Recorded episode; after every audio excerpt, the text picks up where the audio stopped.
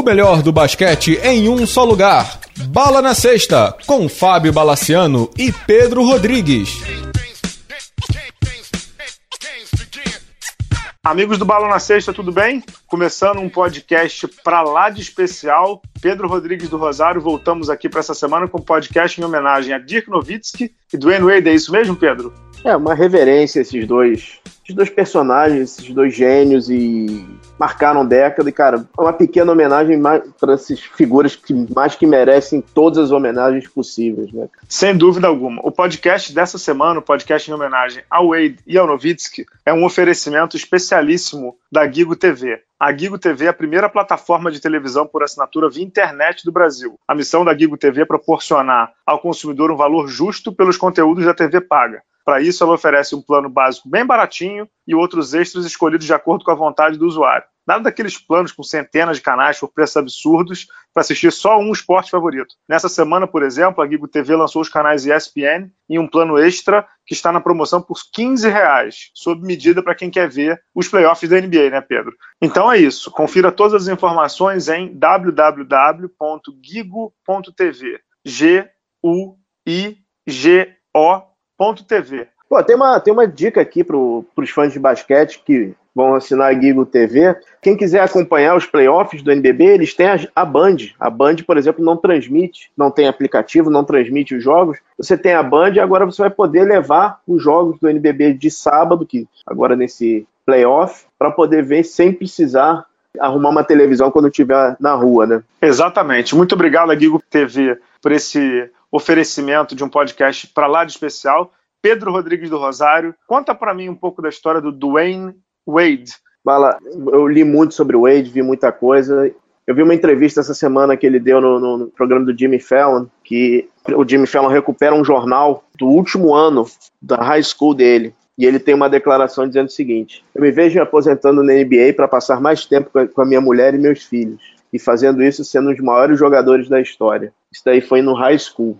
O menino acertou em cheio, né? O menino acertou exatamente, acertou um game winner com essa frase, né? Na Vamos previsão, lá. né? Bom, Dwayne Wade nasceu em 17 de janeiro de 1982 no, sub no subúrbio de Chicago, Illinois. Ele é o filho mais novo de Joe Linda e Dwayne Wade Sr. Ele teve uma infância muito conturbada, a mãe sempre teve muito problema com drogas e se separou muito cedo do pai. É engraçado que o Wade ele tem alguns momentos na vida dele com pessoas muito importantes, são pessoas que ele carrega para a vida inteira. Quando ele completou seis para sete anos, a região que ele morava tinha diversos problemas de drogas e violência, aquelas coisas que infelizmente acontecem em regiões de periferia. A irmã, percebendo que o Wade poderia cair por esse caminho, porque infelizmente era um caminho natural, fala para ele: vamos lá, vamos no cinema. Eles entram no ônibus, ela leva. Exato, exato. Le, leva, leva o Wade para casa do pai. E eu estava lendo o livro dele, no final eu vou passar o nome do livro. Ele chega na casa do pai, achando, efetivamente achando que estava indo para o cinema, e encontra o, o irmão, o meio-irmão. E meu irmão tá jogando basquete. Aí a irmã chega e fala: Olha, você se importa em jogar com ele? Aí ele: Não, não, eu quero ficar aqui. Aí a irmã vai falar com o pai e fala: Olha, uh, a situação realmente em casa está fora de controle, eu preciso que você assuma o Dwayne. O pai aceita, obviamente não tinha como dizer não. E ela se despede e ele só depois, uma semana depois, é que ele nota que a irmã não, não vai mais voltar. E ele fica é. com o pai. Ele não, fica não, com só, é, Fala, ele fica com o pai, a história é genial. Só um detalhe assim da, da, história do Dwayne Wade, ele, ele conta, né? Eu já li uma, várias reportagens dele em que ele conta que não foram poucas as vezes em que ele ainda morando com a mãe, ele chegou em casa cheio de agulha, seringa e tantas outras, digamos assim, apetrechos de usuários de droga, né? E a mãe, né, Pedro? Não era usuário de droga levinha, não, né? Era crack, não. cocaína, heroína, é, uma coisa de louco, né?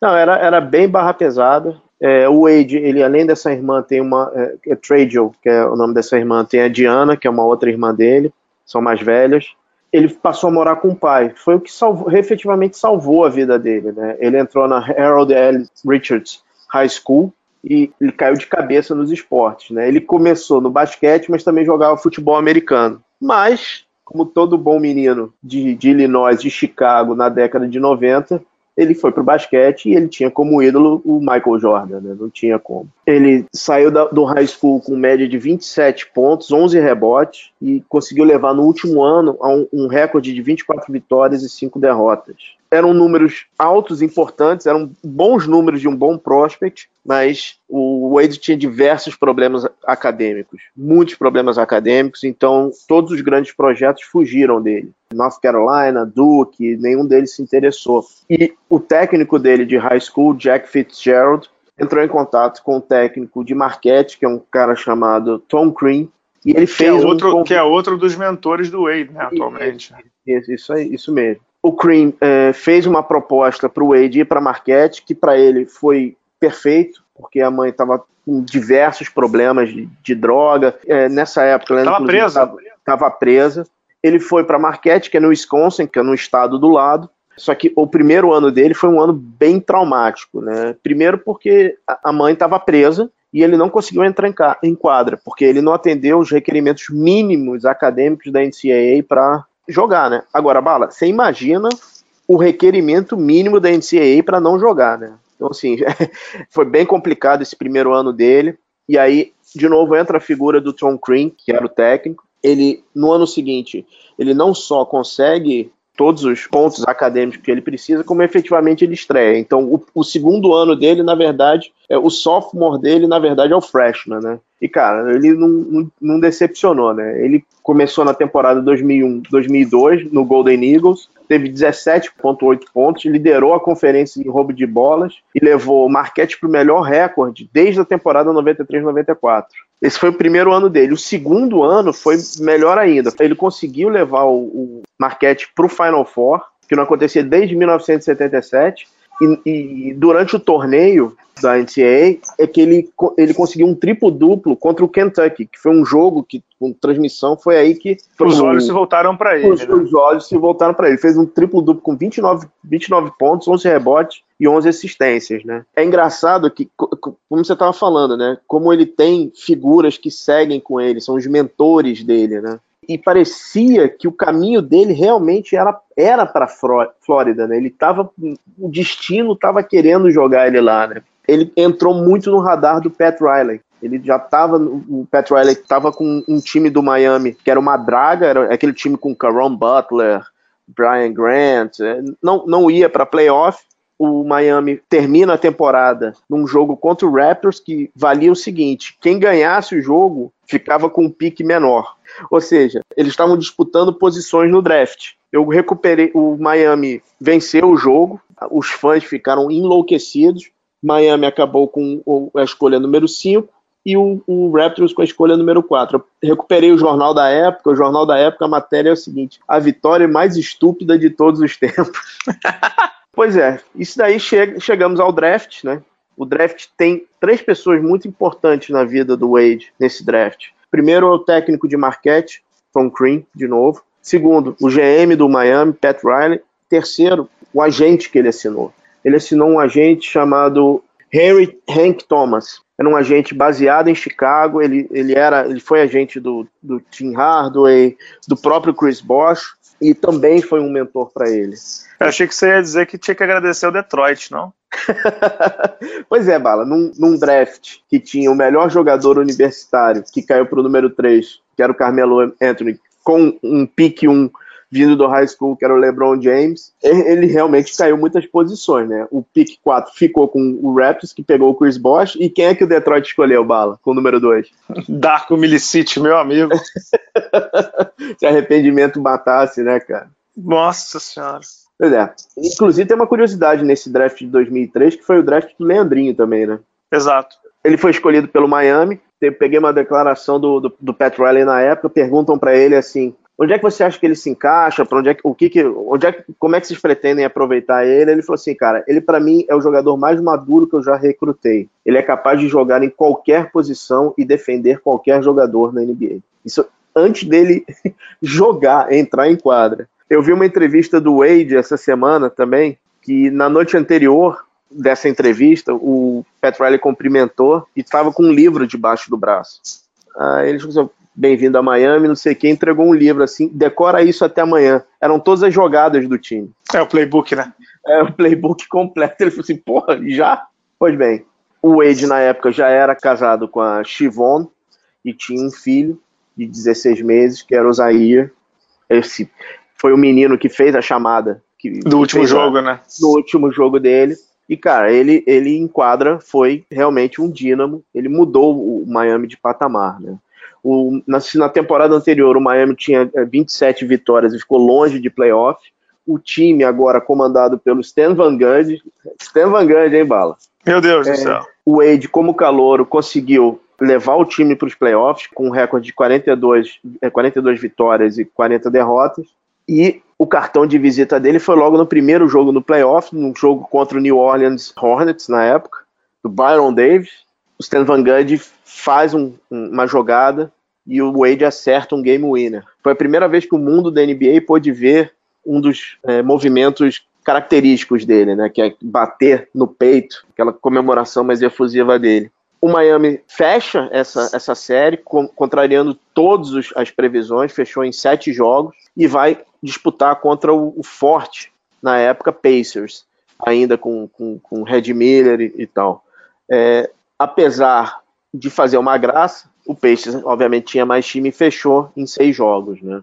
Mas assim. É, mas, mas, naquela série ele já tinha dado para o mundo o gosto de quem ele seria, né, Pedro?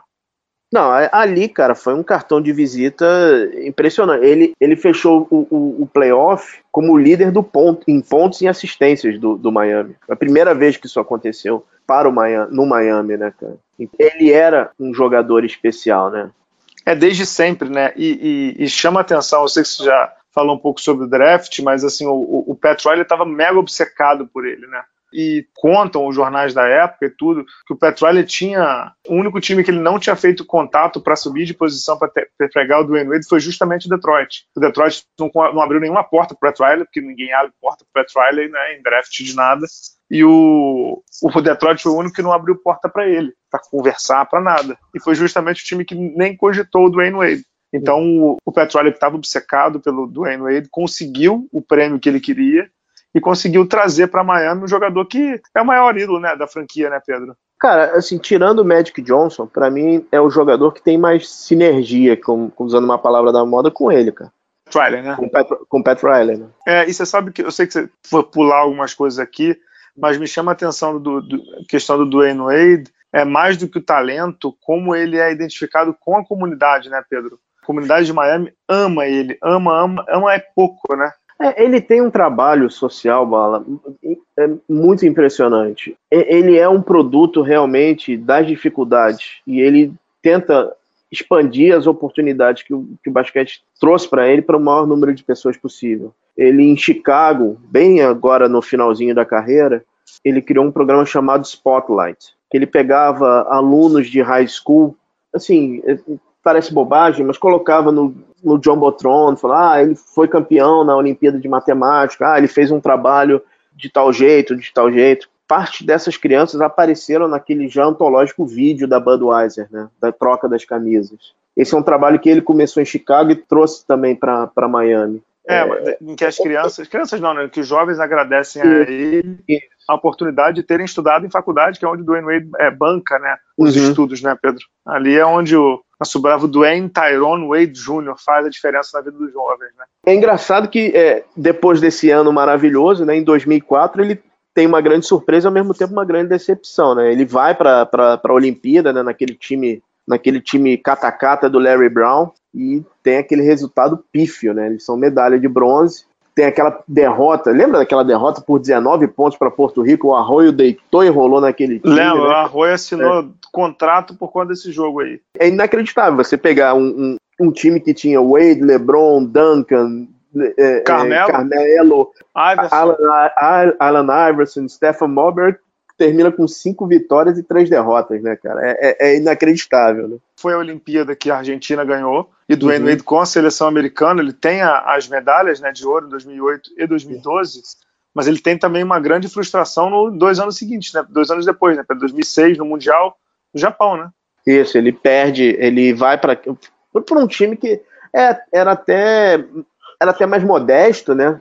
se não me engano, tinha até o Kirk Heinrich né, nesse time, que estava no draft do, dele, e ele perde na semifinal para a Grécia, né? A última derrota do time americano e a decisão vai para a decisão é contra contra a Argentina e aí eles têm a revanche da Olimpíada, né? Eles ganham da Argentina, né? É, numa bola que o ah não, essa foi na semifinal, né, na verdade. O jogo do uhum. bronze, o, o jogo da semifinal da Argentina, eu me lembro desse jogo de 2006. O Nocione tem uma bola de três do corner contra a Espanha, ele erra. Uhum. Senão a Argentina teria feito de novo uma final. É, e aí, desde então, os Estados Unidos não perdeu nenhum jogo e o Dwayne Wade participou de duas Olimpíadas, né, Pedro? É, ele só saiu de 2012 porque ele estava lesionado, mas ele estava selecionado. Estava no elenco, exato. Estava no elenco, ele estava pré-selecionado, mas ele retirou o nome, né? Agora, 2004 também teve boa surpresa quando chegou em casa, né? Olha, olha só, Lakers, como é que se faz. O Pat Riley conseguiu trocar pelo. Foi a famosa troca do cheque, né? Que o, o botou todos os nomes na mesa, menos o Wade, né? Então, Exato. O, o Miami conseguiu a troca pelo. mandou para para Califórnia, Karen Butler, o Lamar Odom, o Brian Grant, uma escolha primeira rodada. Você lembra quem foi? Hum, não, quem foi? Jordan Farman, né? Craque de bola, né? Meu Deus do céu. Pois é, foi, foi quando a, a franquia realmente mudou de patamar quando trouxe o cheque. O cheque já não estava mais no auge, mas era um jogador ultra dominante na época. O Miami vem com tudo no playoff, vence a, a primeira rodada sobre o Nets, uma varrida. Depois. Que é... já era o final do Jason Kidd ali, né? Já estava nos estertores do Jason Kidd, né? No final é, é, pega pega o Wizards também uma varrida e aí encontra o Detroit, o cascudo Detroit Pistons. Só que aí no jogo 5 o Wade sofre uma, uma lesão, um jogo em casa. Desculpa, Foi tornozelo, jogo... né? Não, não, é costela. Costela, perdão. Costela, ele, ele sofre uma lesão. É, ele tenta jogar o jogo 6 em, em, em, Detroit, mas não consegue. E aí é, perde o jogo, tem um jogo 7 em casa, e eles perdem. Detroit vai para a final a promessa que o Shaquille fez assim que chegou em Miami dizendo que ia trazer um título não foi cumprida, né? Naquele ano, né? Porque no ano seguinte, é, Naquele e aí, ano. assim, é, e aí no, no, ano seguinte é onde tem o primeiro grande encontro, né, do, do Dwayne Wade com o Nowitzki, né, em, em solo uhum. americano, que é o 2000 entre Miami Heat e Dallas Mavericks, e aliás, o título numa final contra o, o, o Dallas simplesmente, né? O Miami estava perdendo de 2 a 0 e aí Dwayne Wade faz atuações assim. Como é que a gente chama o que ele fez naquela final? Você tem, você tem algum adjetivo, não? Não tem, Bala, né? o, o, que acontece, a melhor expressão que eu li foi o seguinte: ele virou uma supernova. Na verdade, o Heat estava perdendo por 2 a 0 Estava entregue até o quarto entregue. período até o quarto período do jogo 3. Quando ele explode para 13 pontos de uma pancada só. Ele fecha os jogos 3, 4 e 5. Você lembra que na época era dois em casa, dois fora, aí é, foram dois em Dallas, três em Miami, não foi isso? Foi isso. Não, dois foram em dois, três, dois, não, dois, foram dois, dois, em Dallas, dois, dois em Dallas, Dallas, três em Miami três e fechou em Dallas. Fechou em Dallas. Então, assim, ele jogou três jogos em casa, e esse, esses jogos em casa, cara, o cara se superou, ele fez 42 pontos, 30, é, 36 e 43, e, e virou a Exato. série. Eu revi o último quarto do jogo. Cara, só deu ele e James Posey, cara, saudade dele, cara. Sim, camisa 42, campeão pelo Miami. Dwayne Wade com 24 anos, 154 dias, MVP de finais. O que ele fez naquela final, cara? Ele, ele colocou o cheque como coadjuvante, Pedro. Acho que isso diz muita coisa, né? Cara, ele tinha naquele time. É, só, só, lembrando, né? O Stan Van Gundy no segundo. No, tinha sido demitido, o Pat Riley assumiu o time. O Pat Riley tinha naquele time Shaq, Antoine Walker, Gary Payton. Ou seja, ele tinha, ele tinha três jogadores que sempre foram o número um. E o número um era o Wade, com seus 24 anos. Cara, tem, tem um lance livre que ele acerta. Os últimos pontos dele são dois lances livres, cara. Cara, não dava para ouvir pensamento. Como é que o cara faz aquele, aqueles pontos? É, né, e o, o, interessante é que naquele ano, né, nesse ano que a gente está falando, o Pat Riley volta a assumir o time, né, Pedro? O Pat Riley volta a ser técnico, né? Porque o elenco, o cheque, na verdade, ele, o cheque tira o Stan Van Gundy, né, do, do, uhum. do, vestiário, né? Ele chuta o Stan Van Gundy, né? Diz que o Stan Van Gundy é o pior cara de, de administração de elenco que ele já viu na vida. O Pat Riley meio que volta a treinar, né? Então tem até uma. Uma brincadeira que o Pat Riley, ele dizia que ele estava enferrujado e os jogadores diziam para ele, cara, não precisa fazer muita coisa não, deixa com a gente, você só, você só ensina como é que faz, assim, tipo, nos momentos mais críticos e tudo. E nesse jogo que você está falando, que é o jogo que o Miami faz a liderança de 3 a 2 é um jogo que vai para prorrogação, o Dwayne Wade, que, que ganhou de 101 a 100 e virou a série para 3 a 2 o Dwayne Wade, Pedro, sabe quantos minutos ele jogou nesse jogo? Não, quantos? O Dwayne Wade jogou 50 minutos nesse jogo, ou seja, de 53, de 53 ele jogou 50. Ele chutou até mal, 11 em 28, mas ele foi o único jogador do Miami que passou dos 20 pontos. O Cheque, o nosso grande Cheque, jogou 48, quase morrendo para ele pesadão. Teve 18, cara. De resto, ninguém conseguiu jogar muito tempo, jogar muito tipo de pontuação. Sabe quem estava nesse elenco do Miami também, meu caro Pedro Rodrigues do Rosário? Jason Williams? Não, além, assim, mas além do, além do Alonso, Jason Williams, Shandon Anderson, cara, campeão da NBA. Shandon Anderson, isso aí. E outro jogador. Não, não, mas é, é, falando sério, agora outro jogador que é, que é importante, que é também uma constante no, no Wade, é o Donos Haslam. É, que é o parceirão dele, né, cara? Que é o, é o, é o camaradaço dele, né? É o, é, o, é, o, é o Robin dele, né? Digamos assim, né? É o escudeiro dele, né, cara? É, e esse jogo do esse jogo esse jogo 5 aí, o Dwayne Wade coloca como um dos jogos mais importantes da vida dele, né? Porque foi através desse jogo que eles foram para Dallas na condição de ganhar. Imagina se vai para Dallas tendo que ganhar dois jogos para ser campeão, seria mais complicado, né? E o Dwayne Wade coloca esse jogo como um dos mais importantes da vida dele. No jogo 6 em Dallas, o cidadão faz 36 pontos, 10 rebotes e 5 assistências, 4 roubos e 3 tocos. Só isso ele fez no jogo 6 em Dallas um jogo que o Miami jogou muita bola, defendeu muito o Nowitzki. Esse jogo, inclusive, o Nowitzki terminou com 29 pontos. Eles conseguiram anular o Jason Terry, que estava sendo a melhor arma assim, ofensiva do Dallas junto com o Nowitzki. O, o Jason Terry teve 7 em 25, cara, sendo marcado pelo Dwayne Wade também. Eu acho que é nesse jogo que ele dá um toco de, do, no Jason Terry. Por Não, trás, no, né? Por trás, nossa senhora, cara. É, o Jason Terry quase, quase desmonta, né? Uhum. Jason Terry quase desmonta. E, e, como eu digo assim, nesse jogo, Pedro, que ele colocou, não digo as asinhas para fora, porque não é isso, mas nesse jogo que ele se colocou como um, um, grande jogador que ele seria, né, cara? É um, ele é um, como é que eu vou dizer? Ele é um, ele já era um hall da fama em potencial ali, né? Uhum. Não, é impressionante a maturidade dele, né, Bala? Porque assim, a, gente tá falando nomes assim, o elenco do Miami era muito complicado. O Miami tinha uma carga muito pesada por conta do Pat Riley. O Miami não conseguia vencer. O Miami tentou, tentou vencer com jogadores que chegaram com muito mais cartaz que ele. Ele era um calouro, cara. Assim, no terceiro ano dele, ele leva uma franquia que tinha 20 anos, nem, sei lá, acho que nem 20 anos tinha. O Miami não, é de 90, era 90, de 90 Miami, é, Foi a primeira franquia de expansão do final dos 80, começo dos 90 a ser campeão. Única, né? Muito por conta do Dwayne Wade, né? É, muito não, quase que 100%. Ele jogou muito, é. cara, nessa final. E aí, Pedro, o, o, o Pat Riley vai saindo de cena também, porque o Miami dá uma degringolada em como todo time que o Shaq ganha, ele começa a deixar de se cuidar, não sei o quê, e depois o, o Miami troca o Shaq, né? Até foi pro seu Phoenix, não foi isso? Foi pro Phoenix. Queria só voltar um pouquinho que você falou. A degringolada do Miami passa muito pelas lesões do Wade. O Wade, o Wade, passa a conviver muito, muito com lesões. O Shaq começa a bater cabeça com o Pat Riley, muito, bater cabeça muito com o Pat Riley. e o Wade, o corpo do Wade, assim, é, ele começa a falhar. Ele, ele joga, ele não para até 2008, porque ele joga Olimpíada, ele, ele faz parte, ele foi o líder, né, de pontos do, do famoso Reindeer Team, que é o jogo, o, a seleção americana que vai para Pequim e é, o time, o time que teve o time da redenção, né? É isso. Ele, o corpo dele começa, começa a quebrar, né? Tanto é que ele, ele tem também a, a distinção de ter jogado numa, numa que é considerada uma, uma das piores séries de playoff da história, que é uma série é, de 2008 com o Atlanta, é que seria o duelo dele com o Joe Johnson, que é uma série horrorosa. Não sei se você lembra dela. não, não lembro. Essa eu não lembro. Nossa senhora, foi terrível, né? E ele vive tem essa convivência toda com as lesões. Ele entra no modo Kobe uma hora, ele tem que entrar no modo Kobe, ele tem que fazer tudo, ele, ele acaba sendo líder de pontos na NBA em 2009, quando realmente ele tem que fazer tudo. E aí, uma hora, chega a famosa janela de 2010 dos agentes livres, né?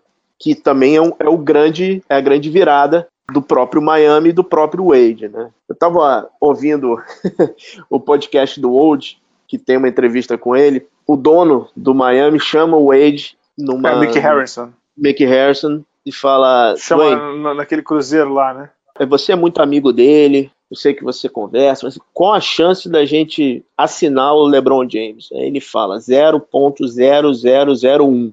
Aí ele fala, então temos uma chance. Cara, assim, mais, mais bem escrito que isso, é, é, mais bem ensaiado que isso, impossível, né? O, o Miami realmente estava mal das pernas. New York teve, Nova York teve uma chance de assinar, mas para variar, New York, o Nova O, o James Dolan caga, né? É, o James Dolan fez a bobagem. Ele chegou, tanto o Wade quanto o LeBron chegaram a, a ter reuniões em, em Nova York, mas desistiram do projeto. O Pat Riley faz a famosa proposta: olha, a gente te paga menos, mas a gente consegue trazer os caras. Quem eram os caras? É, tem, tem, a história clássica, né, Pedro, do Wade com o Chris Bosh e o LeBron num, num iate, né, pela, pelas uhum. praias de Miami ali, né, e o e foram ali que eles sedimentaram um acordo, né? Não teve, não teve nem pitch grande do Pat Riley e tudo, né? Mas o tem uma história que o, que o LeBron conta já viu essa história, não? De como é que foi o pitch do, do Pat Riley para com o LeBron James. Já viu essa história, não? Não, não. O LeBron estava na sala, já com o Dwayne Wade, da gente, não sei o que, não sei o que, não sei o que. Entra o Pat Riley, óculos escuro, aquele gel no cabelo, uhum. né? Calça social, blusa social para fora, não sei o que. E ele entra com como se fosse um saquinho de. Sua avó guarda joia, sabe essas coisas? Uhum, uhum. Que saco de, de seda, sei lá como é que chama. Um saco especial, né? E aí o LeBron James ficou olhando para ele, o Petróleo dá uma balançada no, no saquinho, não sei o que e tal. Aí ele vira pro Dwayne e vira e fala assim: Dwayne, avisa ele que eu sei como é que faz para ganhar títulos. Aí ele abre o saquinho e tira todos os anéis de campeão que ele tinha ganho. E aí ele fala assim: LeBron, você não vai ganhar em lugar nenhum. Permita-se ser campeão da NBA e só eu consigo te trazer isso. Acabou o pitch, né? Perfeito. Acabou o pitch, né, pra ele ali. Acabou, né? Cara, é, e, eu, eu não sabia disso. Eles fecharam, os três, na verdade, né? O Bosch e o LeBron e o Wade, às 9h47 da manhã de uma terça-feira. Assim que eles assinaram, eles começaram a preparar aquele palco, lembra aquilo? Aquela, aquela sei, sei, sei, sei, Aquilo foi uh, feito not em... one, not two, not three. E, né? Isso, aquilo ali foi feito às quatro da tarde do dia seguinte, Bala. Eles tiveram um problema. Às 10 da manhã, a companhia telefônica, tronco telefônico dos ingressos entrou em colapso. O... Eles prepararam a festa, aquela festa, ah, vai ser igual o cheque, vai ser aqui na rua, não sei o que, a gente libera. O cheque foram o quê? Umas 5, 6 mil pessoas aqui? É, 10 mil pessoas no máximo. Foram 25 mil, para ver o, os caras lá. Eles não tinham noção do tamanho daquilo apesar disso tudo, foi uma temporada muito difícil né, para eles. Né? O, o, o, Pat Riley não treinava mais o Miami, o Eric Spoelstra tinha assumido. O Eric Spoelstra também é um cara que acompanhou o Dwayne Wade durante a carreira dele inteira, tirando os anos em Chicago e Cleveland, obviamente. E ele comenta em entrevista dizendo assim, ele nunca viveu sob um microscópio. Foi exatamente isso que aconteceu. Qualquer passo, qualquer coisa que ele fizesse, era muito, muito avaliado e tudo sob uma ótica muito negativa. É até engraçado ele falar isso quando a gente vê as histórias aqui de futebol brasileiro, né? Ele falou que foi ah, a é. primeira é. vez, ele, foi a primeira vez que ele sentiu ódio numa arena de basquete foi quando eles voltaram para Cleveland. Ele falou assim: Eu não entendia como é que aquele ser humano que estava lá me odiava profundamente por uma escolha que o LeBron fez. Ele falou assim: Cara, não tem nada a ver com isso. Apesar dos pesares, o time realmente patinou um pouco no começo. Não sei se você lembra, eles trouxeram o Mike Bibby no meio do campeonato. Ah, tinha um arroio lá, cara.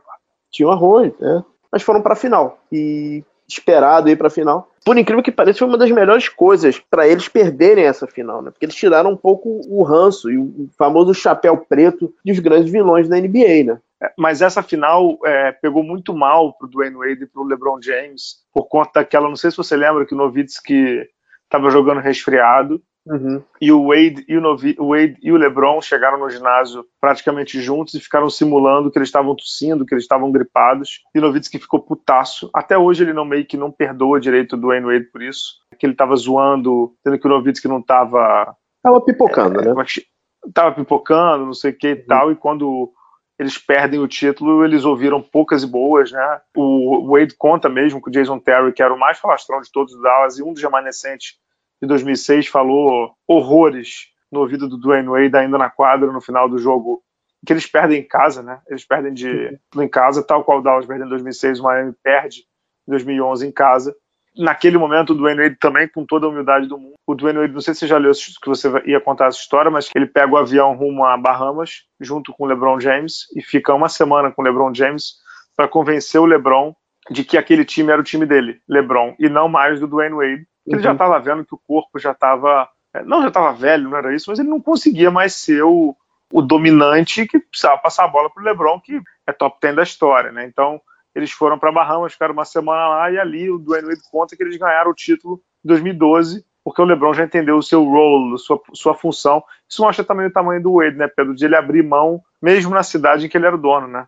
É, e, e Bala, ele, ele mostra uma coisa que é, é praticamente impossível em qualquer outro ramo, né? É você conseguir trabalhar com os amigos, né? Ele realmente trouxe dois dos grandes amigos dele, tanto o Bosch era companheiro dele é, de firma de agenciamento, isso mesmo? De firma de agenciamento, e o LeBron era, era amigo dele, assim, parça de, de, de Olimpíada. Se conheceram muito bem no USA Basketball, não sei o quê, mas é, era ultra parceiro, né? É, tem uma curiosidade nessa época, é o primeiro contrato de um superstar da NBA com uma empresa chinesa. O Wade era da, da, da Jordan, né, da Jumpman, e eles, ele assina com a Li Ning, que era um antigo ginasta chinês, que estava fazendo lançamento de, de, de linha de roupas e tênis, e ele assina um contrato de 10 anos em 2012. Esse contrato foi renovado recentemente, agora no começo desse ano, para um contrato vitalício. Foi o primeiro superstar a fazer isso. Com a marca chinesa, né? Com a marca chinesa. Ele abandona a Nike, né, com o Jumpman, uhum. para assinar. Bom, passada essa, essa grande decepção, no ano seguinte, as coisas dão um pouco, um pouco mais, como você falou, o LeBron aceita a sua, a, o seu papel e, cara, convenhamos, né? O, o Miami encontrou o, o adversário perfeito para a final, um, um, ultra jovem Oklahoma City Thunder. E esse time dá o primeiro título ao LeBron James, segundo título de Dwayne Wade. Né? É, você, lembra e, e, você lembra dessa série? Eu, eu lembro dessa final que tava um a um, se não me engano, e o Oklahoma uhum. fez todas as cagadas possíveis e imaginárias. E aí o Miami, Miami foi para as cabeças jogando com muito mais segurança. É, esse daí é um dos maiores Warif, né? E se uhum. Do, do basquete mundial, né? Porque se o Oklahoma tivesse ganho aquela final com Harden, Westbrook, Durant e Ibaka, o que seria do, do basquete mundial, né? Porque uhum. muito provavelmente o Harden, não sei se teria saído, não dá para saber né, o que, que, teria acontecido na história do basquete mundial. Mas depois daquela final, muita coisa mudou, inclusive para o Miami, que no, no, ano seguinte conseguiu trazer ninguém menos que o Ray Allen, né? Uhum. É, só, só, um outro parênteses em relação a essa, essa final, foi o ano de lockout, lembra? Foi o ano de lockout, claro. E aí o Dallas desmantelou. É, o Dallas já tinha, já estava pelas últimas, né? É, o Jason Kidd já estava em restrição de minutos e tal. O Tyson Chandler já não era mais o Tyson Chandler. Mas fica um C, né? Se eles tivessem continuado naquela pegada. Né? E, e, Pedro, para a gente encurtar um pouco a história do Wade, que ainda tem muita coisa para falar do final da carreira, muita gente fala, e aí eu queria ouvir você, que esse time, esse Big Three do Miami, ganhou até certo ponto pouco, né? Foram quatro finais seguidas, né? Quatro finais é, ganhando o leste, mas foram dois títulos só. Ganharam um do San Antonio Spurs e a gente sabe como que ganhou, né? Não vou dizer que foi por sorte, mas foi uhum. literalmente por um arremesso do Real, porque senão aquela final eles já teriam perdido. E no ano seguinte eles foram bem dominados pelo Kawhi Leonard, que fez gato e sapato do LeBron, do Wade, do Bosch, todo mundo e ganhou, é, sendo MVP com o Tim Duncan do lado, né? Você acha que esse time foi abaixo ou foi na medida? Cara, ele, ele, esse time, eu acho esse time muito dominante, vendo agora, assim, depois de um certo tempo, que obviamente na, na época você tem, a sua visão é totalmente com a neblina dos sentimentos, né? Obviamente todo mundo odiava o Miami na época, era, era um movimento completamente atípico esse tipo, esse tipo de coisa. Cara, o, o Miami venceu venceu adversários fantásticos, venceu o, o, o, Celtics, o Celtics aí, tudo bem que estava no fim, mas é, é, ainda era um time muito forte, aquele jovem time do Chicago, do, do, do Derrick Rose. Era um timaço o time do Miami e, e, assim, você já via um começo assim de mudança do próprio jogo. O Bosch não jogava muito debaixo da cesta, era um cara que ia muito pro perímetro. e jogava praticamente sem armador, né? Você não tinha um armador principal. Mario, Mario Chalmers nunca foi um armador principal que conduzia o jogo efetivamente era o Wade e o LeBron, né? Eu acho esse, esse time um timaço, cara. E acho que, eu acho que foi a vez que o LeBron mais jogou coletivamente. Por isso é que eu acho que quando criticam o trabalho do Eric Spoelstra, eu acho um erro absurdo, né? Porque é, foi, foi como você falou, ele conseguiu fazer o LeBron James, o Chris Bosh e o Dwayne Wade jogarem coletivamente, o que é difícil, né, cara? Não sei se pessoal, as pessoas lembram, ah, obviamente quem escuta o programa lembra, mas o Bosch era, era a cara do Raptors, né? Ele era o Raptors praticamente. É, ele, era, ele já estava se tornando tava... um dos maiores jogadores da, da franquia, Isso. pô. O DeRozan estava começando, né? Tava muito no começo. Tinha uma personalidade totalmente expansiva e tal. Aquele time do Miami, por incrível que pareça, a derrota ao Dallas fez muito bem, cara. Fez muito bem ao time. É, fez bem. E aí, né, Pedro, o nosso bravo Miami começa a entrar na, digamos assim, no Father's Time para o Wade, né? No Father's Time para o Wade, que começa já a se encaminhar para o fim da carreira, né? Mas com, um, digamos assim, um requinte de crueldade quando o Pat Riley não quis assinar o contrato dele, né? Que o Pat é, Riley o... reputa como o maior arrependimento da vida dele como presidente de operações do Miami. Né? É, foi uma grande, vamos dizer, uma grande bobagem, né? Primeiro porque eu, era esperado que o LeBron assinasse, o LeBron não assinou, o LeBron voltou para casa, foi para o Cleveland. E a proposta do Wade esperava, na verdade, uma proposta de dois anos por 50 milhões. Ele falou: ah, beleza, eu fiz a minha parte, ganhamos os campeonatos, agora é minha vez.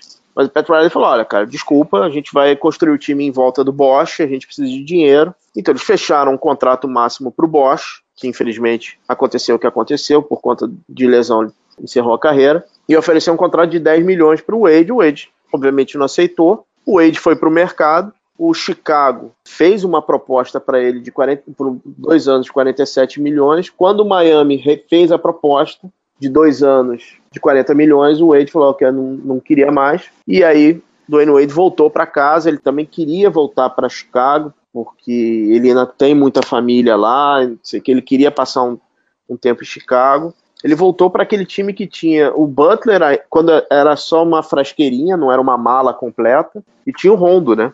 Que era o. Não sei se você lembra, eram os três alfas. Sim, só maluco, né? É. Ele jogou com o Felício, cara. Sim, na verdade o Felício jogou com ele, né? É. é, esse time do Bulls implodiu, né? Foi aquele time que, é, que levou... só um detalhe, só um detalhe como essa questão da saída dele de, de Miami.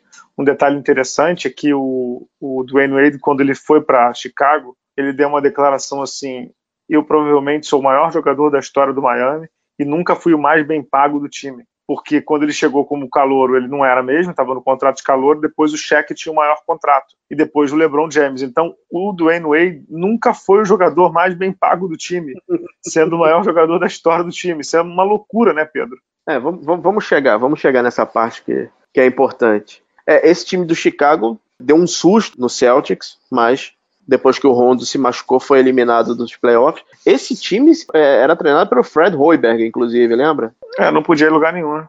É, o, o, nessa, nesse podcast do Old, o Old pergunta, ah, mas agora, passando um tempo, conhecendo uma outra organização, você sente falta do Pat Riley? Eu falei assim, é, agora eu sinto. Todo dia, ele falou todo é. dia, ele falou todo dia. E sinto quando eu entro no vestiário, né, cara? Bom, o tempo dele em Chicago só foi de um ano. Ele, Chicago fez um buyout no contrato dele e ele assina com Cleveland, né, para finalmente retornar, jogar com o LeBron James. Numa, num, num, papel, se não era parecido, a ideia era a mesma, meio, meio do cheque, ajudar a ganhar um último campeonato. Aquele time do Cleveland também implodiu, não deu em nada. E tem uma história curiosa. Em janeiro desse ano, de 2018, quando o Wade estava no, no Cavs, o agente dele, o Hank Williams, morre.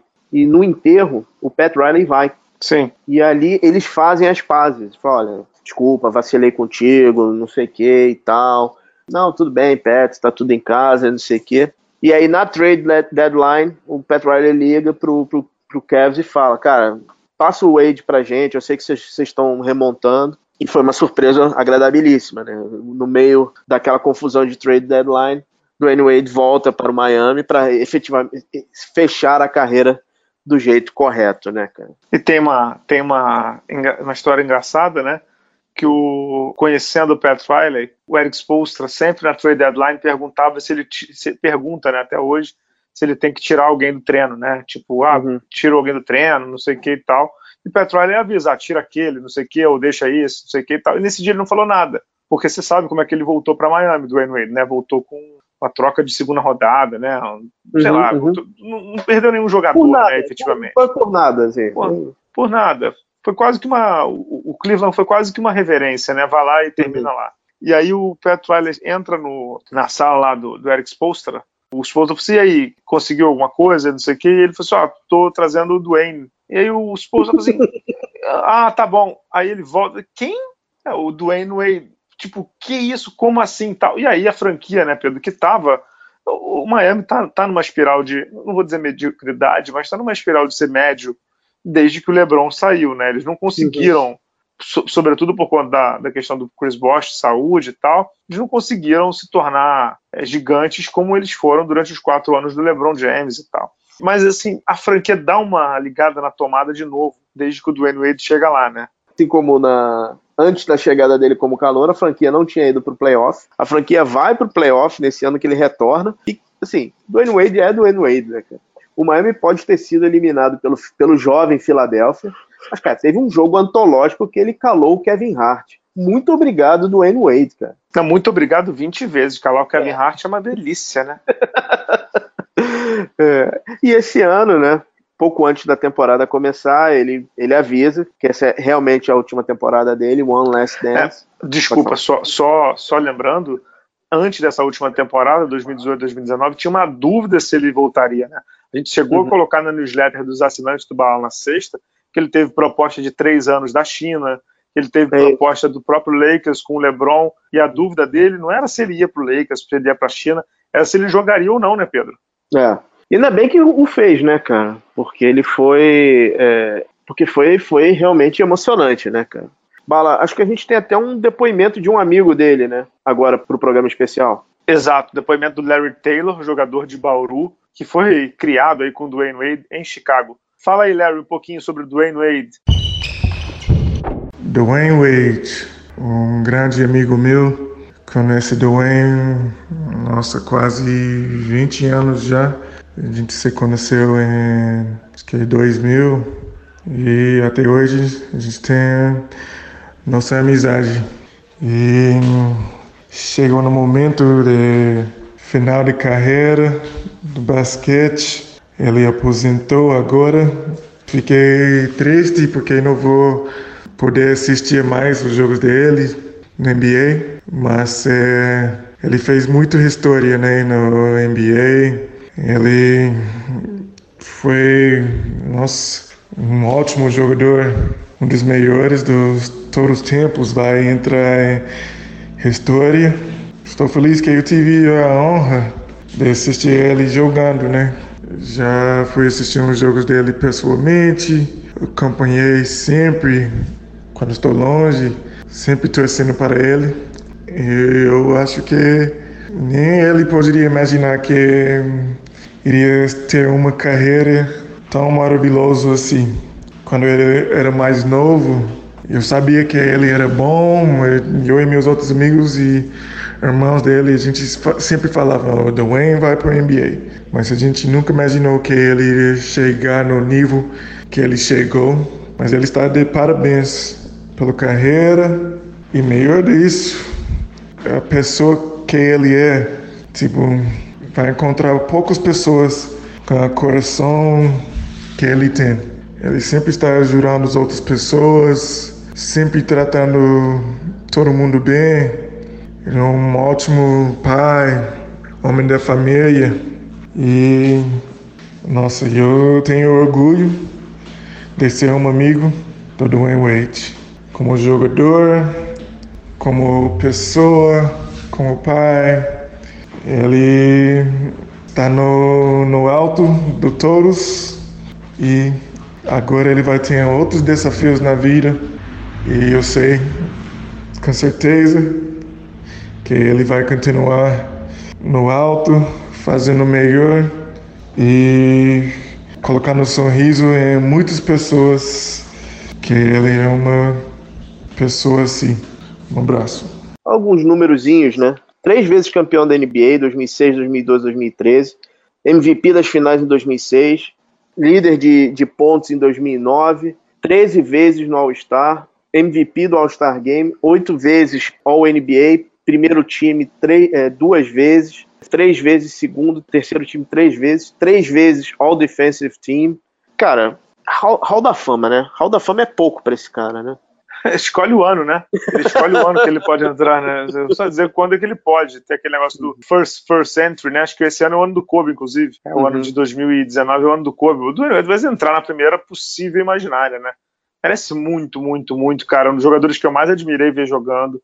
Muita classe, né? Jogando, com muita técnica, com muita dedicação, muito profissionalismo. Nunca se meteu em, em confusão, né, cara? Um, a infância sofrida dele pavimentou muito do caminho de quem ele se tornou na quadra, né, Pedro? Uhum. E você tem alguma jogada assim que dele que você guarda, cara? A jogada de quando ele era, na verdade a série de 2006 inteira contra o Dallas eu guardo muito assim na minha cabeça, cara, porque aquela série, não sei se você lembra, a NBA ainda estava procurando o sucessor do Michael Jordan, né? Porque uhum. ficava vindo assim, ah, era o Penny Hardaway que não foi, era o era o, o, o Kobe, Kobe Bryant que todo enrolado, todo encalacrado com o negócio lá de, do Colorado, o cheque já não já estava uhum. também ladeira abaixo. E quando eu olhei do Wade em 2006, eu falei assim, putz, é ele, ó.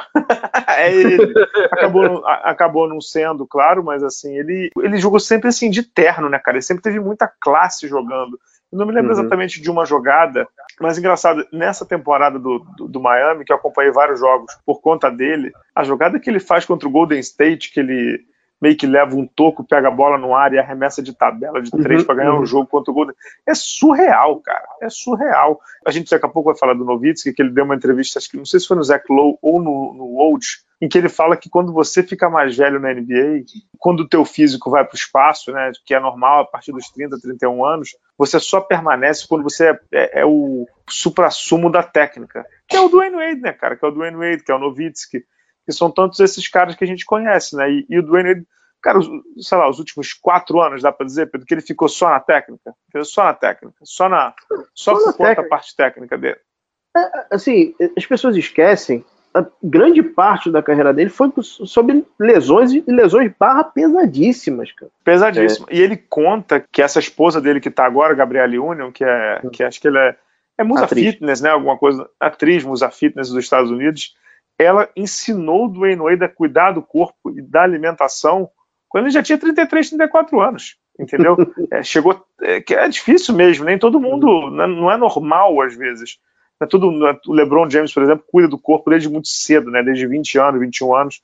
E o LeBron James é super comedido, né? Tem até a história do que o LeBron James, quando ganhou o título em 2013 contra o San Antonio Spurs, que ele foi comemorar e disse que o LeBron James passou do ponto, que ele comeu é, duas fatias de pizza, que ele não comia há muito tempo. Então, o Wade não era assim e tudo, normal, não é uma crítica, não. E que ele passou a entender melhor do corpo quando ele conheceu essa mulher agora, com que ele tem uma filhinha linda, inclusive, né, Pedro? É verdade. Cara, a minha lembrança do Wade, a primeira, é quando ele começa. Ele é o primeiro produto, né, de jogadores da era Michael Jordan e Allen Iverson. Né? Lembra que eles, eles usavam aqueles uniformes bem folgados? Aquelas sim, sim, que era que a NBA, a NBA, queria matar os caras, né? Queria destruir, queria, queria acabar com aquele. eu me lembro muito daquilo. Agora, a, a, jogada dele, obviamente tem sempre o toco no Jason Terry na, na, na final, mas acho que a, a, jogada que eu mais me lembro é, é enterrada em cima do Varejão. Cara. É que. Coitado, o Varejão é sensacional. É, mas assim, ele, ele destrói o Varejão, ele, ele, ele escala o Varejão, né? No lance, ele dá um toco, recupera a bola, leva, e ele dá o toco com uma mão, cara, o varejão cai, mas ele cai muito reto, cara. É uma jogada. É, ele, ele escalou, né, cara? Ele, ele escalou, escalou o varejão. Cara calou, cara. E tem o, a ponte aérea pro Lebron, Lebron, né? É, mais do que a ponte aérea, tem uma do. A ponte aérea que ele fica olhando pra câmera?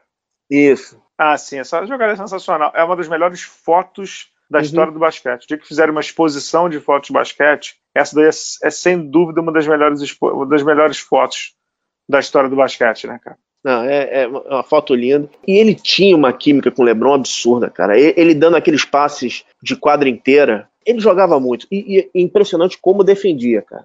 Ele é, era um sim, bom defensor. subestimado. Uhum. Subestimado na defesa. Bem subestimado. É, só pra gente fechar a questão do Dwayne Wade e, uhum. e já passar pro Novitsky, que ele tá descansando, nosso bravo, bravo Novitsky, Também foi muito bonita a despedida dele, além da despedida em Miami, a despedida dele em no Brooklyn foi uhum. muito bonita, cara. E achei muito legal dos amigos dele, né, dos melhores amigos dele, Chris Paul, LeBron e Carmelo Anthony, a terem ido até lá, né, Pedro? Foi muito bonito, né, cara? Muito, muito bonito. É, os amigos dele indo coroar o último, digamos assim, o último ato da carreira. Todos eles foram até lá, né? Um dizem, um até mandei pro meu irmão, né?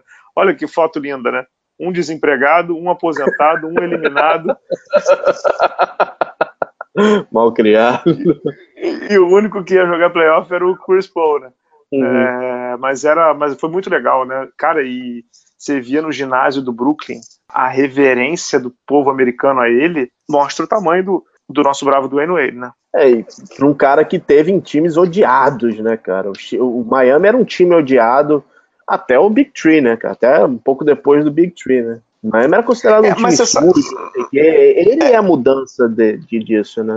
É, mas você sabe que, que, que, exatamente que ele é a mudança disso, e ele sempre se manteve muito à parte dessa fama do Miami, né, Pedro? Uhum, uhum. Ele era o, o, o diferente. O, o, Miami era do, era do grind, da, do, muito do, dos times pesados do Pat Riley com, com Alonso Morning. E, e, ele, ele era diferente, ele era um, um, um cara diferente. É, realmente é, é, foi um privilégio ver esse cara jogar, foi um privilégio ver os campeonatos dele e o que ele fez com uma franquia, de novo, né? Uma franquia muito nova, cara. Miami é muito novo. E você criar uma cultura, não sei o que, cara, eu acho que é, Orlando, Charlotte e Minnesota dariam um braço para ter o que o, o que o Miami tem. Ah, sério isso, ter o que o Miami tem com o Dwayne Wade, né, cara? E olha, e essas franquias, principalmente Orlando, tiveram muita chance de serem relevantes, né, cara? Sim, sim. Vamos passar para o nosso bravo Dirk Nowitzki? Vamos lá. Nowitzkão da Massa, Dirkão da Massa, 40 anos, se aposentou também na semana passada. O alemão mais querido, né? Que, que quebraram ele, né, Pedro Rodrigues, do, do, na despedida em San Antônio, quando o San uhum. Antônio fez um vídeo para ele com imagens dele fazendo cestas contra o San Antônio, rival regional, né, do Texas e os caras fizeram isso. Um amigo meu comentou, né? Seria como se fosse o Corinthians jogando com o São Paulo, despedida do Rogério Ceni e o Corinthians fazendo um vídeo com o Rogério Ceni fazendo gol de falta no Corinthians. Inimaginável, né? Inimaginável, né? Só nos Estados Unidos, né? Acho que só na NBA, Bala, pra falar a verdade, mas tudo bem. Acho que só na NBA. Não, o Novitsky, é, que faz aniversário agora, daqui a um, dois meses, 19 de junho, o uhum. alemão de Wurzburg, chegou na NBA em 1998, no ano do lockout, foi nono pique draft de 98, já era uma estrela da Liga Alemã, cinco vezes sextinha da Liga Alemã, e depois também estrela da seleção alemã. Mas até chegar lá, o Pedro, tem uma história engraçada que ele chega em 98, 99, que é aquele ano do lockout, né? Uhum, uhum. Naquele ano do lockout, ele chega com o Steve Nash, o Steve Nash trocado do seu Phoenix para o Dallas e ele recrutado no draft. Mas ele era um Zé Curica, que ele chega, inclusive, com aquele cabelo louro e o Steve Nash também com cabelo pintado. Acho que dois lunáticos chegando no Dallas. O Don Nelson olha para os dois e diz que ah, vou confiar nesses caras aqui e tal. Tem umas histórias engraçadas do, do Nowitzki, que em 98, 99 ele já estava na Alemanha e estava no lockout, ele, ele continuou jogando pela Liga Alemã. E aí ligaram para ele, dizendo assim, tem que ir lá para não, eu vou ficar aqui que eu tô super bem. Ele não queria ir, Pedro. Ele não, ele não queria. Ele estava tranquilo, ele não, ele não queria ir para a NBA. Ele chegou sobre um, dizer, um manto de desconfiança gigantesca, né? Porque a venda dos scouts era, era o Larry Bird alemão. Se não me engano, era o primeiro ou segundo ano do Don Nelson. O Dallas era uma franquia moribunda na época, muito moribunda. Eles tinham acabado de vir da tragédia que foi o, os três Jotas, né? O Jason Kidd, Jamal Mashburn e o, o Jim Jackson. E a franquia estava naquela reconstrução eterna, né? E o Don Nelson falou: olha, esse é o cara que eu vou construir em volta. Riram dele, riram, mas não riram pouco, não, riram muito dele. Uhum. E, e, e, tem uma história engraçada desse draft. Em 98, o Dallas escolheu no draft o Robert Traylor. Para quem uhum. não lembra, é o Tractor, Tractor. Trailer, aquele pivô. É, o gordão, não sei o quê. Uhum. E o Dallas trocou o Tractor Trailer uhum. pelo Novitsky, entendeu? Pelo Novitsky. E Pat Garrett, o Bucks trocou pelo Tractor Trailer, Pedro. Você quer falar alguma coisa sobre isso? é, não é to... Cara, o Bucks trocou o carinho. Então qualquer coisa. então, é isso. E o Tractor Trailer com pick 6, cara. Pick 6. Sabe quem foi o pick 10 desse mesmo draft de 98? 98? Eu vou ler, eu vou ler, eu vou ler a ordem Kobe? do draft. Esse não foi o do Kobe? Não, não, não. O do Kobe é 96. Esse é 98. Esse draft, Oloa Conde em primeiro, Mike Bibby em segundo, Hefla Frantz, que chegou inclusive a jogar no Dallas, com o Nowitzki depois, Anton Jameson, Vince Carter, Tractor Trailer, Jason Williams, o, o, o White Chocolate, Larry Hughes, Dirk Nowitzki. Em décimo, Pedro, simplesmente Bonds e é, Paul Pierce, cara. Décimo, Paul é, décimo primeiro, Bonds e Wells, cara. E em vigésimo terceiro, tem um jogador que você deve conhecer bem, Tyron Lu, naquele mesmo draft. é, vamos falar de coisa boa, fala. vamos falar, esse draft teve um monte de jogador que jogou na NBA, Rafael Alston, jogou bem na NBA. Hum. O Rashard Lewis, Ruben Patterson, o Nazir Mohamed, que até pouco tempo atrás jogou, o Harrington, né, desse draft também. O Novitsky uhum. conta que essa, o, o Sean Marks, cara, que hoje é GM do Nets, estava nessa turma também. Tantos jogadores que passaram pelo Greg Buckner, que jogou também muito tempo no, no, no Dallas, junto com o Novitsky, e muitos jogadores que estavam nessa seleção do Novitsky, que chegou na NBA, como você disse, com uma desconfiança. Ninguém acreditava que aquele alemãozão Galalau iria, iria jogar bem na, na NBA, né, Pedro? E, assim, ele chegou numa hora que o jogo não, não ajudava ele. Era muito concentrado nos pivôs, né, cara? Você tinha ainda pivôs e alas Sean de Bradley, força. cara. Sean Bradley era o pivô do Dallas, cara. E você tinha alas de força, força mesmo. Então, assim, ele, ele tinha os matchup com ele, dele era com Otis Thorpe, é, Cal Malone, e não era o jogo dele, ele não tinha físico para isso, nunca teve, né? O começo dele foi muito complicado. Ele, ele chegou até a pensar em voltar para a Europa. Nesse, uhum. é, Depois porque, do segundo ano, sim, ele ficou desesperado, né? Uhum, porque ele, ele não conseguia render. Os matchups, assim, se ele marcava um ala menor, os caras passavam por ele voando. Ele não tinha velocidade para acompanhar. E os alas de força eram muito fortes para ele, né? O Novitsky conta que teve um ano que ele pegou pela Pro o Cal Malone, que o Cal Malone quase destruiu ele quando ele era primeiro ano ou segundo ano. E que ali ele, ele, falou que se ele continuasse batendo de frente, ele, ele ia ser destruído, cara. E, e, qual, qual você acha que é, o, que é a grande virada dele, assim, nesse começo de século? Então, essa virada aí, para mim, acontece em janeiro de 2000, quando o Ross Parrott Jr. vendeu o Dallas para o uhum. Mark Cuban, que é o dono até hoje, e um cara que é apaixonado pelo Nowitzki. O Mark Cuban comprou o Dallas por 280 milhões, a franquia hoje vale quase 2 bilhões e meio, né? E o mais interessante disso tudo é que o, no, o primeiro recado que o Mark Cuban deu na franquia foi que ele comprou um avião. O Dallas era um dos poucos times, já no começo dos anos 2000, que não tinha um, um avião particular. Se você sabe disso. Uhum. Então eles viajavam de, de, de avião de carreira. Em, alguns, em algumas viagens, assim, eles tinham problemas homéricos de, de tráfego aéreo, não sei o quê. Então, o Mark Cuban comprou um avião de 46 milhões de dólares. E quando ele foi conversar com o Novitsky pela primeira vez, o Novitsky falou assim: pô, por que, você está fazendo isso? Isso é muito caro, não sei o que. Ele falou assim: porque agora eu posso cobrar vocês de vitória.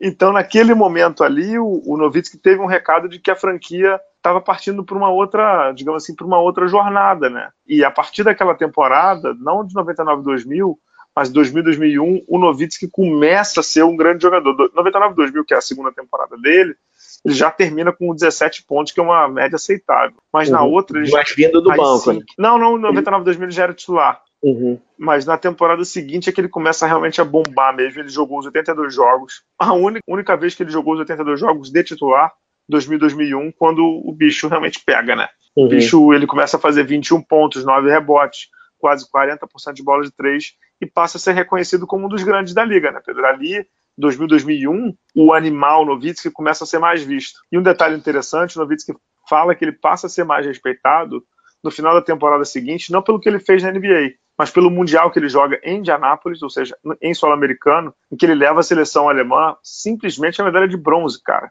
em Indianápolis, que é muita, Sim. muita, muita coisa, né? Então uhum. ali ele começa a ser mais, como é que eu vou dizer, mais respeitado pelos Estados Unidos é impressionante como assim, como a figura dos técnicos são muito disparates para ele. Você fala muito, você comentou muito no começo da temporada, o Don Nelson não foi import, muito importante para o jogo dele. O Don Nelson queria usá-lo como um cara grande, mas a, o Don Nelson passou a confiança, dizendo não, cara, eu confio em você, eu acho que você pertence a essa liga.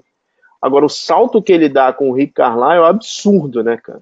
É, eu acho que o, o, Pedro, que o, a importância do Don Nelson, o Don Nelson é um grande líder, um grande motivador, e o, e o Novitsky reputa ele o seu crescimento dentro da NBA, né? Mas, digamos assim, o verniz tático, o verniz técnico e o verniz de colocá-lo em posição de brigar por título de NBA chegou com o Carlisle, né? É, com certeza. Bom, temos que falar um pouquinho de 2006, né? Exato, cujo técnico não era o Carlisle, era o Avery é. Johnson. Cara, eu vou te dizer assim, o Avery Johnson, ele, ele foi técnico do Dallas três temporadas, né, completas. Ele fez 60, 67, 51 vitórias, mas ele ficou muito marcado por ter perdido a final de 2006 e pelo ano seguinte, que foi o ano do We Believe Team do Warriors, que eles uhum. perderam sendo a melhor campanha com 67 vitórias. Cara, eu vou te dizer que ali, eu não sou torcedor do Dallas, todo mundo sabe, mas ali para mim foi uma das grandes frustrações minhas, sabe? Porque eu achava que aquele time de 2007 do Dallas, de 67 vitórias, estava muito redondo para ser campeão, né? E ali o Nowitzki começou a ter uma pecha, né, injusta, claro, de uhum. ser mega amarelão, né, Pedro? Por conta da derrota uhum. do ano anterior, por não ter conseguido guiar um time de 67 vitórias à final de novo. É, ele, ele perde, a gente comentou isso falando um pouco do Wade, ele perde, na verdade, no último quarto do jogo 3, né? Quando o Wade vira uma supernova e vence. Mas ele, ele, eles tinham esse campeonato muito na mão. E Mas realmente estava muito na mão. E essa série do We, We Believe do, do, do, do, Golden State, cara, aquilo ali foi um, um, um choque tão grande. A gente já comentou isso em diversos programas, né? Que o Dallas passou a ter uma dificuldade absurda de passar da primeira fase dos playoffs, né, cara? É, não só passou a ter uma dificuldade absurda, assim, a gente daqui a pouco vai chegar. O Dallas foi campeão em 2011. Desde então, o Dallas não ganhou nenhuma série de playoffs. Você acredita nisso? Uhum. Ah, acredito. Nenhuma série de playoffs o Dallas ganhou. Então, esse ano de 2007 foi um trauma muito grande para o Novitsky. O Dirk conta, cara, que nos jogos contra o, o Golden State, que eles não conseguiam se ouvir na quadra. Tamanho era o barulho na, agora, entre aspas, finada hora com a Arena, eles não conseguiam se ouvir, cara, na quadra, de tanto que era o barulho. E ali eles meio que o, o time implodiu, né, Pedro? O time implodiu. Era um time que tinha Jerry Stackhouse, Austin Crusher, David George, os veteranos que iam tentar dar o sustentáculo pro Novitsky e pros outros jogadores um uhum. pouco menos experientes do Dallas, mas que não rolou, né, cara? Não rolou. Não, não rolou e, assim, a, a, a franquia entendeu que o Avery Johnson não era realmente o cara para levar para o próximo patamar, né, cara? Exato. Agora, o Dirk, você chegou a ter uma é, entrevista um a um com ele, não foi? Ô Pedro, eu tive duas entrevistas com o Novitsky. Uma delas é bem surreal, porque depois dele ser campeão em 2011, eu consegui uma entrevista com ele por e-mail, cara. Consegui uma entrevista com ele por e-mail, depois uhum. dele ser campeão. Ele não, acho que, acho que ele não, acho que ele não entendeu que ele era campeão da NBA, né, cara? Então ele me deu uma entrevista por e-mail. Ah, muito doido, muito doido. Nem eu acreditei que ele pudesse fazer um negócio desse, né, cara? Ele pudesse dar uma entrevista para um fedelho do Brasil por e-mail. E depois eu consegui conversar com o Novitsky em 2014 e em 2015, os dois All-Star Games que eu fui cobrir. Em 2014, era o ano da Copa do Mundo, ele veio para o Brasil, ver a sua Alemanha ser campeã mundial aqui na nossa terra. E quando eu falei que era brasileiro, ele ficou uns 10 minutos me perguntando sobre Copa do Mundo, cara. Sobre Copa do Mundo no Brasil, como é que estava o país, como é que o país estava preparado. Ele se amarra em futebol. Ele é muito amigo do Tony Cross, do, do, do jogador da seleção alemã, é, e do Miller, se não me engano, que joga no Bayern de Munique, o Thomas Miller. Se não me engano, ele é muito amigo dos dois. Então ele, cara, ele foi de uma simpatia, simpatia, e, e foi o All-Star Game 2014, onde o foco estava todo no, no, no, Miami, no LeBron, blá blá blá, né?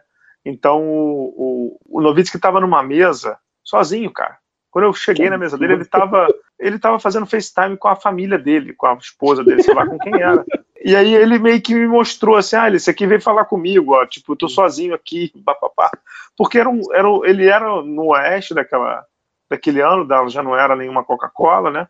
O Novitsky, ele tava sozinho na mesa. Quando eu cheguei para conversar com ele, eu pedi desculpa e tal, e ele me atendeu. Eu fiquei uns 15 minutos com o Novitsky em 2014, 2015 menos, acho que ele já tava, tinha mais imprensa estrangeira e tal. E ele é muito educado. O Dwayne Wade também, tá? Para ser super justo. São dois caras, assim, primor de educação. Primor de educação.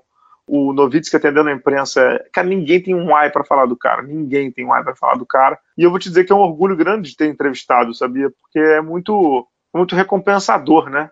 Você ser respeitado por alguém que não tem. que você não, não sabe nem quem eu sou, né, cara? Ele trata todo mundo muito bem, né? De novo, assim como o Wade, ele também é é a cara da franquia, ele está completamente inserido na comunidade. Vai ser difícil tirar esses caras das cidades, tanto de Miami é quanto possível. de Dallas. Praticamente impossível, nem que eles virem embaixadores, alguma coisa assim. Mas eu, eu fico impressionado como o Dirk, ele, ele sempre passou a ser um cara muito gente boa, né? Os vídeos Sim. dele, ele era um meme antes de existir meme. Cara. Exato. E Pedro, a maneira como ele recebeu o Doncic nessa temporada, porque assim, uhum. vamos combinar, o corpo dele já tá pedindo arrego há uns três anos, né? Uhum. Mas arrego assim, muito arrego, não é pouco arrego não. Acho que ele só se sentiu confortável em, pedir, em se aposentar agora quando ele viu que tem um, digamos assim, um sucessor ali dentro no Doncic e, e quiçá no, no, no Porzingis, né? E a maneira uhum. como ele recebeu o Doncic, meio que passando a chave da franquia pro garotão, pro Underboy de, do, que veio do Real Madrid, foi muito, muito educada, né? Muito decente, muito muito humilde mesmo, né? E, e, só um detalhe, não sei se você chegou a ver na, no Media Day, né, do, do, do Dallas, ele chegou pro Doncic e falou assim, rapaz, se eu tivesse corpo, a gente faria uma ótima dupla. ele jogou, né, os três pontos nessa temporada. O arco do arremesso dele continua maravilhoso, né, cara? Continua, mas ele, mas assim, vou te dizer uma coisa, eu amo o Novitsky, um dos jogadores que eu mais admirei, assim, mas as duas últimas temporadas foram muito sofríveis de ver o cara jogar, viu? Ele, pra quem viu ele, é, ele não aguentava. Não aguentava, não aguentava, não aguentava. Ele estava realmente num. Ele tem 40 anos, né, Pedro? 40 uhum. anos e você ser um jogador de NBA que jogou 21 temporadas no mesmo time e sempre, quase sempre jogando playoff e tal, é, já tá excepcional, né? Esse final dele foi bem sofrido, né? Agora, fala, fazendo um paralelo com o Wade, o Wade sempre teve antagonistas, né, na, na, na carreira dele. No começo era o Detroit, foi que ele conseguiu passar, depois foi o Boston, então quem é o, o antagonista? Os, foram os antagonistas do Wade, do, do Nowitzki? Eu acho que o próprio Wade, que ganhou duas finais dele, mas sobretudo uhum. o Tim Duncan, né, e o San Antonio uhum. Spurs, que ganharam muito do, do Dallas, né, em playoff, em temporada regular, e por isso é que até a homenagem é, do San Antonio Spurs na última na última partida da, do Nowitzki na carreira uhum. é muito linda, né, porque foi um time que eles sempre tiveram uma rivalidade bem aguçada, né, Pedro? Sim, sim. Bala, voltando um pouquinho em relação ao jogo do, do Dirk, para mim ele é um cara, um dos poucos caras da NBA que tem um arremesso, tem uma jogada que é, praticamente não dá para bloquear. É como, é como se fosse uma versão moderna do Skyhook, que é aquele, que é aquele fadeaway com uma perna que ele faz contra o. que ele fe, fez com, com maestria durante o campeonato. Acho que temos um depoimento de um grande craque do basquete nacional sobre isso, né? Exato. A gente conversou com Danilo Castro, comentarista da Band, Band Esportes, que fala sobre como esse arremesso do Novitsky se tornou característico e como ele é difícil de ser marcado. Vamos lá, Danilo? Fala, Bala, beleza? Cara, falar do arremesso do, do, do não é difícil, não né? Difícil é executar. Esse fadeaway dele é algo sensacional, né? Muitos norte-americanos realizam é, o fadeaway desde muito tempo atrás, mas não da forma com que o Nowitzki trouxe para o basquete, né? Esse com uma perna só. Se vocês observarem bem, né? E eu estava olhando aqui alguns lances dele, uh, ele não é um cara que precisa muito que se crie é, situações de arremesso para ele. ele. Ele cria a própria situação, o que é muito interessante ele consegue fazer isso após o drible, ele consegue fazer isso após finta sem drible, após finta com drible. E observem que a maioria deles, ou pelo menos nesse vídeo que eu estava observando, todos, todos foram com a perna esquerda. Todos que ele utilizou uma perna só foram a perna esquerda. Então, isso que eu vi aqui agora, com certeza, todos os técnicos de NBA da Europa, mundo FIB mundial, passam para os defensores dele, que são os melhores né, de cada equipe que vai enfrentar, e mesmo você sabendo que ele vai bater e vai utilizar essa perna esquerda, ele conseguiu fazer isso com uma perfeição incrível. Né? Para vocês terem uma ideia de quão difícil é, tentem ir para a quadra, isso eu já fiz várias vezes, e executar um fadeaway desse, e pondo ainda em consideração que você tem 2,13 metros de altura, tem um drible e tem marcadores excepcionais à sua frente. Dirk Nowitzki é um cara que nós podemos dizer que acabou de uma forma ou outra revolucionando o basquete. É né? um jogador muito alto, não tão rápido, mas nos seus melhores tempos totalmente imarcável. Imarcável muito por conta até desse arremesso, arremessando após finta, arremessando após drible, arremessando parado e esse fadeaway dele com um aproveitamento fantástico, é, algo que deve ser copiado sim por todo mundo, né? Fora as grandes estrelas, mas todo mundo deve treinar muito esse tipo de arremesso. E mesmo treinando, eu posso te garantir, vai ser muito difícil nós vermos algo tão perfeito como esse arremesso fadeaway do Dirk Nowitzki. É mais ou menos por aí, né, Pedro? Só para você ter uma ideia da reverência desse do Nowitzki, vários jogadores passaram a copiar esse arremesso, né? O Kobe é. passou a copiar esse arremesso e tantos e tantos outros, né? De que é, virou um arremesso.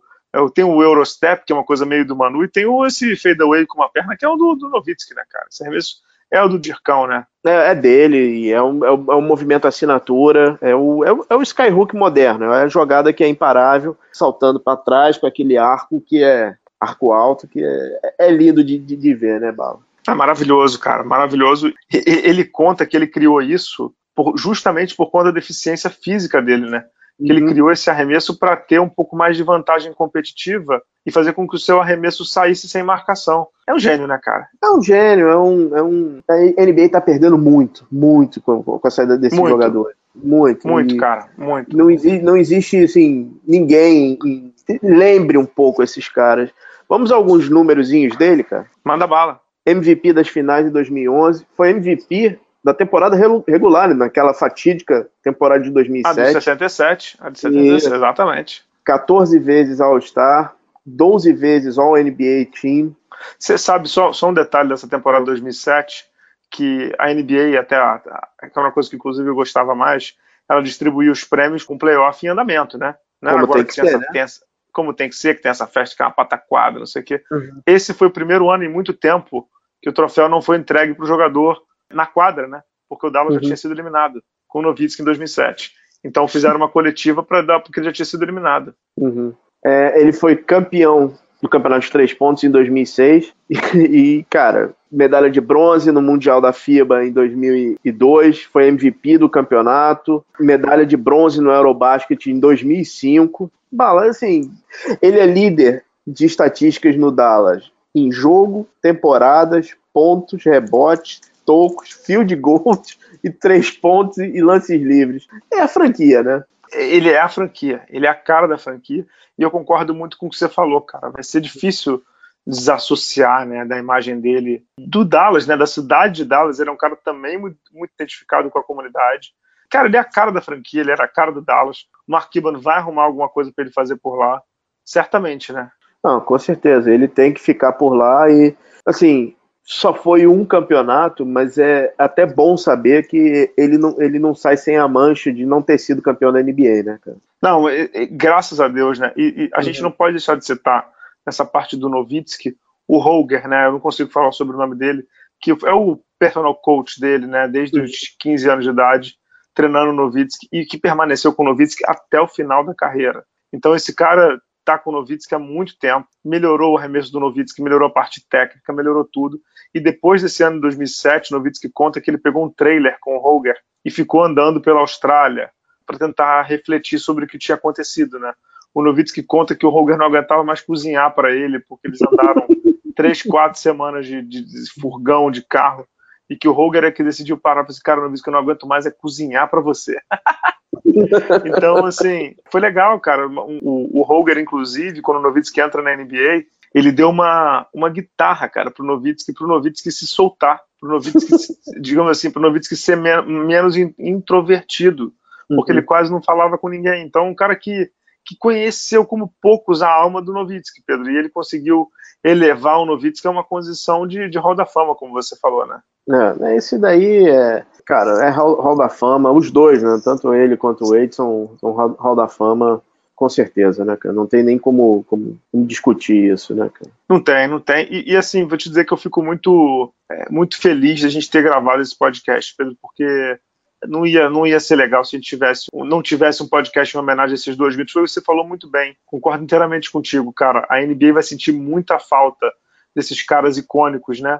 Kobe, uhum. a, a gente perdeu em pouco tempo aí Kobe, Duncan, Manu, Ginobili, agora está perdendo o Nowitzki, Wade, daqui a pouco é o Parker. São caras muito, muito identificados com uma, uma, com uma era da NBA que não vai voltar, não vai voltar mais, né, Pedro? É uma era de, de excelência técnica e de comprometimento com o jogo também, né? Sim, que é uma época de, do, do não tem, que é, é outro jogo, Bala, é outro jogo.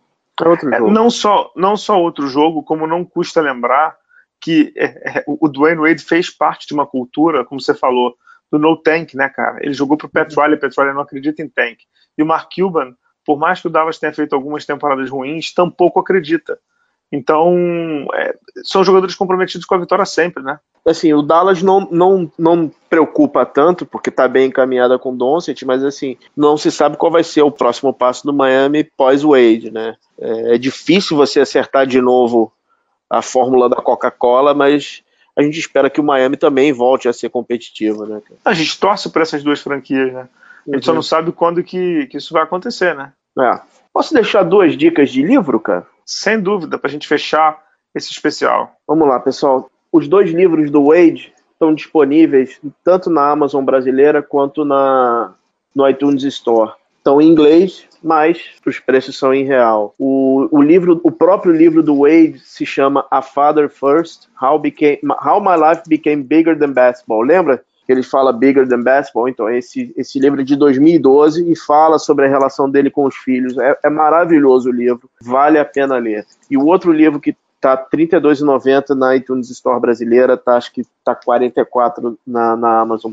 E o outro livro se chama Heart of the Heat, está disponível na iTunes Store, é um compilado com todas as matérias do, do momento que o Dwayne Wade assina com o Miami até o momento que ele, que ele até o último jogo, com foto, muito legal a edição, vale a pena para quem gosta, cara. Dicas mais do que anotadas aí. Vamos ver quem consegue ler. Pedro, algo mais para a gente fechar esse programa agradecendo aí ao pessoal da Gigo.tv, Gigo.tv que é o patrocinador especial aí desse podcast, que é um podcast especial, Gigo.tv, para quem está começando a acompanhar aí, quiser assistir televisão a cabo do celular. Baita, baita novidade chegando aqui no Bala na Sexta e já agradecendo pelo apoio.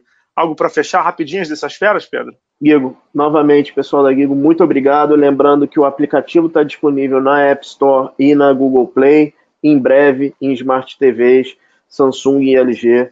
E eu acho que tem mais uma, mas com certeza Samsung e LG. Muito obrigado, Guigo. Trabalho muito legal de vocês. Ô Pedro, para fechar aqui o programa, dizer que o Duane Wade teve no Brasil, né, recentemente, naquele foi o primeiro jogo, o segundo o NBA Global Games, mas o primeiro que foi o reencontro dele com o LeBron, né? Foi Miami uhum. e Cleveland, um jogo que até hoje dizem que é a maior média de, de audiência dos Estados Unidos de, de, de pré-temporada, porque o LeBron James estava voltando para o Cleveland e encontrou o Dwayne Wade aqui no, no, na, HSBC Arena, na Gilness Arena, sei lá como é que é o nome, é, e treinou no seu Flamengo, não foi isso? É, treinou no Flamengo. Os dois treinaram lá no Mengão, né? O, tem inclusive um vídeo, né, do Dwayne Wade subindo as escadarias, o arquibancada da Gávea, né? Exato, perguntando quem era o Zico, né? Não, esse foi o Butler, cara. Foi, foi o Jim Butler, é isso? é, foi o Jimmy Butler. Pessoa certa pra você fazer isso.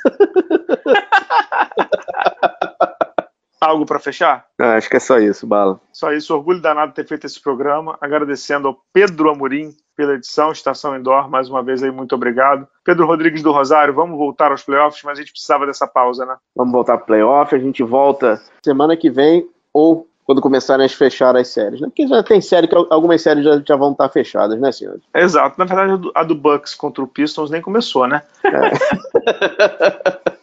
é verdade, é verdade. Muito obrigado, pessoal. Valeu, até a próxima. Tchau, tchau.